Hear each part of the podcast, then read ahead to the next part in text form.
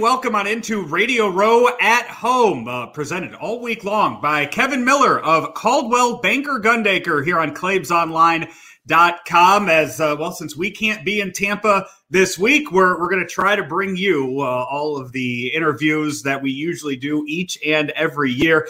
And, and I got to say, I'm very excited for for this one. We've actually talked about this man on the uh, on the show before he is the Iron Man, Chris Nikic, along with his father, Nick.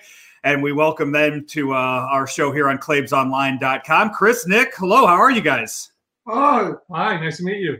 Nice to uh, nice to have you guys on. Like I said, since November, we have uh, we, we've talked about you. The first time we talked about you guys on the uh, on the show, as many of my listeners know, uh, I, I've been doing a lot of running, biking, everything, and at some point in early 2020, I, I, decided that I was going to start training to do an Ironman. And Chris, you've you've done it, so I, I'm, going to spend the, the, next few minutes, I think, just getting tips from you and trying to learn what it takes to be an Ironman at uh, 21 years old. Which which Ironman competition did you just uh, did you just complete? Let the uh, listeners know.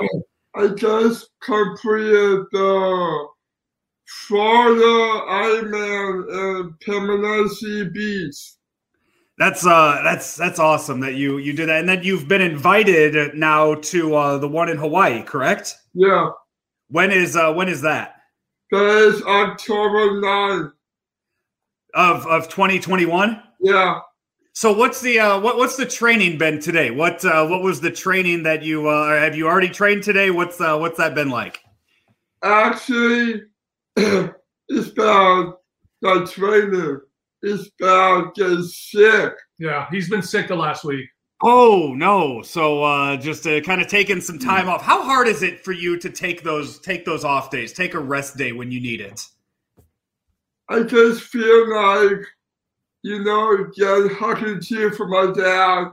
Hug or two. And then usually he uh, he usually makes pancakes, eggs. He gets lunch for me, and then he picks up dinner. You know, you bring that up. So one of the things, not only have we talked a lot on the show about uh, about just training and stuff like that. One thing I love to talk about is eating food and just all all kinds of food. So when you complete an Ironman, fifteen hours swimming, biking, running. What what's that post Ironman meal? I, I want to know what you ate in November after you finished. I ate Waffle House. How much of the menu did you order? um, all of it. Great breakfast, smothered, covered with chili, grits, and bacon. Now, Nick, how much of this? Uh, how much of the training do you get on and on? How how much of this has he dragged you into? Well, more and more. Uh, I'm I'm betting I do almost half what he does now, and my goal, a little bit at a time, is to see if I can eventually catch him and do an Ironman. It's a it's a hefty goal, but he has inspired me to to think about overcoming some of my obstacles because of watching him overcome so many obstacles both physical and intellectual things he was born with, but also all the obstacles that were caused by COVID. And he just found a way to overcome everything in order to achieve the impossible. Now, Chris, you're you're only 21 years old. So, how long ago was it that you had this goal to complete this, or what? I guess what sparked your uh, your goal to do to to compete in the Ironman? Do you remember when it started? Lucky Lake. Tell, yeah. tell them about Lucky Lake. So a year ago, I swam at the Lucky Lake, and then I swam five thousand yards, and then I signed the raw Chris World Champ. And that was a little over a year ago. He he crossed the lake back and forth, something we never thought was possible. He signed a wall, Chris World Champ, and I said, "Huh, why not? Why not do something extraordinary? If you do an Ironman, you could be a world champ, and that's what sparked it. I, I need to know. So, like, like I told, I, I so my goal right now, I'm looking at I want to do um, Lake Placid in 2022. So that's that's my goal right now is to do that one. I'm signed up for about seven or eight half marathons already this year already. So there's there's definitely more to come. I mean, who are we fooling? It's February. We we all know I'm going to sign up to do a few more. What uh, when it comes to the swimming part, Chris? I think that's the part that's going to get me the most. How do you go from swimming in the pool to swimming in open water? How difficult of a transition was that?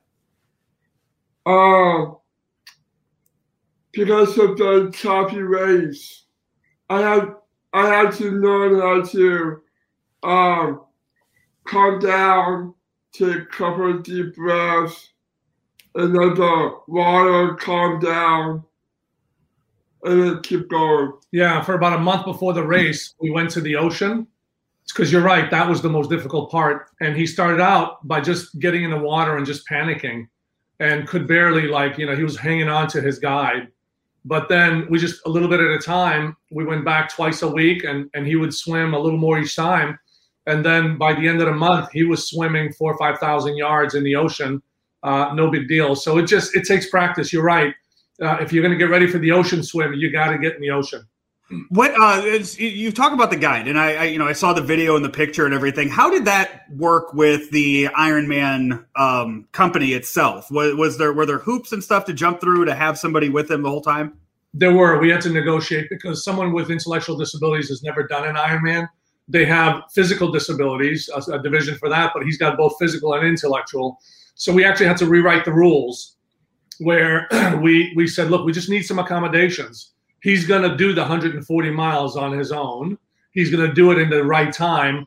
But you know, Chris can't tie his own shoes. He can't actually put on get on on, on and off the bike by himself. Uh, you know, for safety reasons, we'd like to use a tether in the ocean so we don't lose him out there uh, and maybe in the future, right, as we get more confident, we'll solve that. But you know, they made slight little accommodations for him, where his guide was there the whole time, and it's part of the Special Olympics program. Um, all the athletes uh, have a unified partner with them, and so we just extended that. Uh, our hope is that the unified partner concept from Special Olympics makes its way into the Ironman as a standard, so other Special Olympics athletes can follow Chris on his journey to doing a real Ironman. Chris, were you uh, uh, have how have you handled all of the uh, the publicity and all of the uh, newfound fame that you've received over the past three four months from this? How do you handle all this stuff? It's been crazy, uh, because uh, I got invited to uh, the Tampa Bay Buccaneers football game that's awesome. So you've been you, are are you guys in the Tampa area? We live in Orlando. Okay, so have you always been a Tampa fan, or uh, what? What team yeah. was? Uh, yeah, absolutely. And, and the COO invited us to a game, gave Chris a special football with one percent better. His concept of just getting a little bit better every day. Uh, he got invited to the soccer team and got recognized at halftime. Uh, and just it's been it's been amazing. He just signed a book deal, uh, so there'll be a book coming out this year. I mean, the, the movie's got to be on the way too, right? Uh, people are negotiating, so we'll see. how do you how do you feel about? I mean, Chris. I, so when I when I've told people that I was going to have you on, the uh, the question that has come up most is that I need to ask Chris how his search is going for the smoking hot blonde.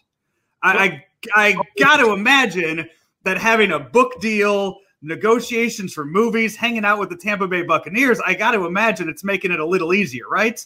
Yeah.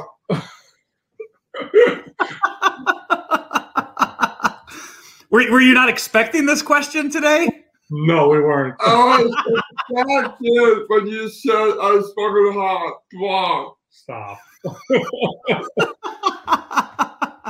Where did the concept of 1% better come from? So it's something I use in the corporate world to help sales organizations improve and develop um, and change. You know, as, as, you know, we need to change in order to get better.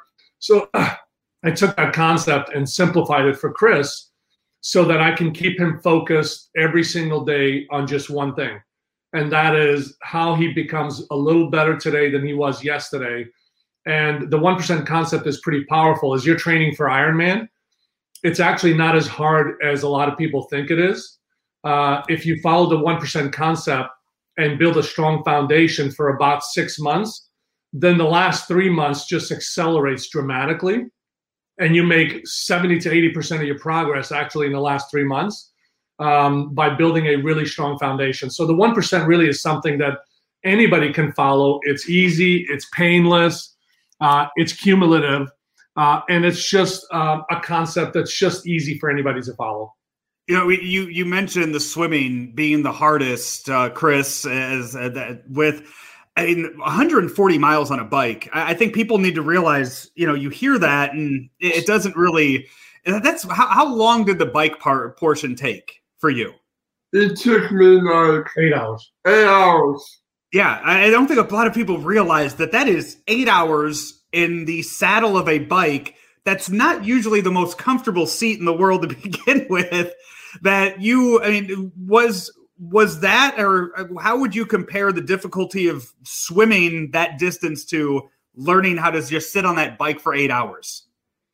Because uh, swimming is fun, and so the bike is painless. Painful. um, the the but um I can't uh eat or drink like every every other item because those people are crazy and they're crazy items and they do crazy stuff. Yeah and Chris has an additional difficulty because he can't use clip-ons on the bike, so he gets less power. Uh, yeah. He can't use an aero position, so he has to uh, sit up straight uh, using flat bars. So the wind, you know, is uh, is um, is difficult for him.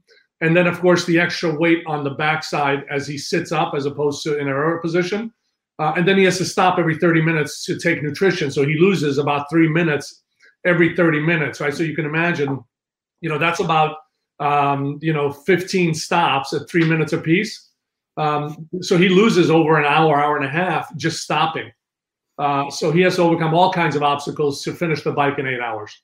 Uh, you guys have such an incredible team around uh, around him too. Where did you uh, where did you meet the team that you uh, that you've been working with for this past year year and a half? Well, Special Olympics created an environment that was just amazing for Chris. Uh, so they started a triathlon program. Then they introduced us to guides who were volunteers from the local tri club and other volunteers. And so we got connected to the community. And so if it wasn't for Special Olympics starting the program and introducing us to the community and the, the tri club, we wouldn't have had all the support. And as it turns out, this is, support is absolutely crucial and critical to the success of something like this.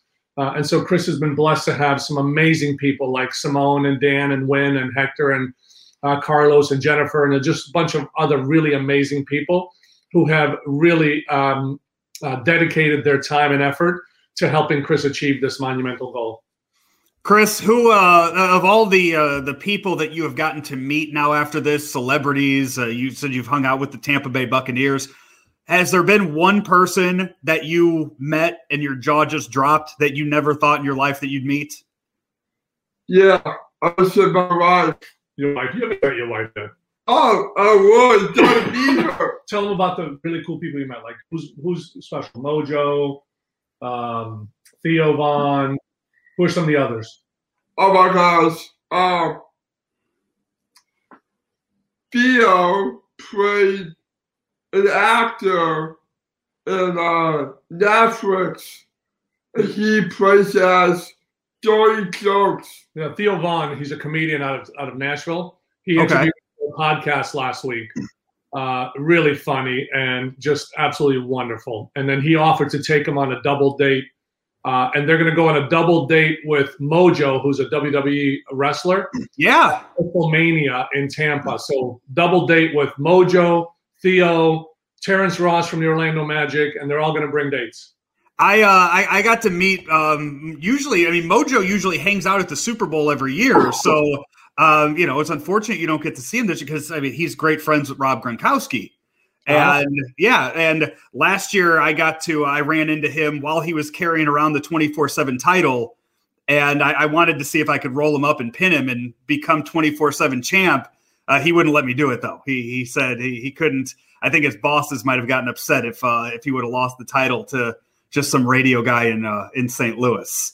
Well, so, one, of the coolest people we've met. Uh, he is so much fun. He really took to Chris, came to our house. They spent time together, and he promised them, you know, uh, a shot in the ring.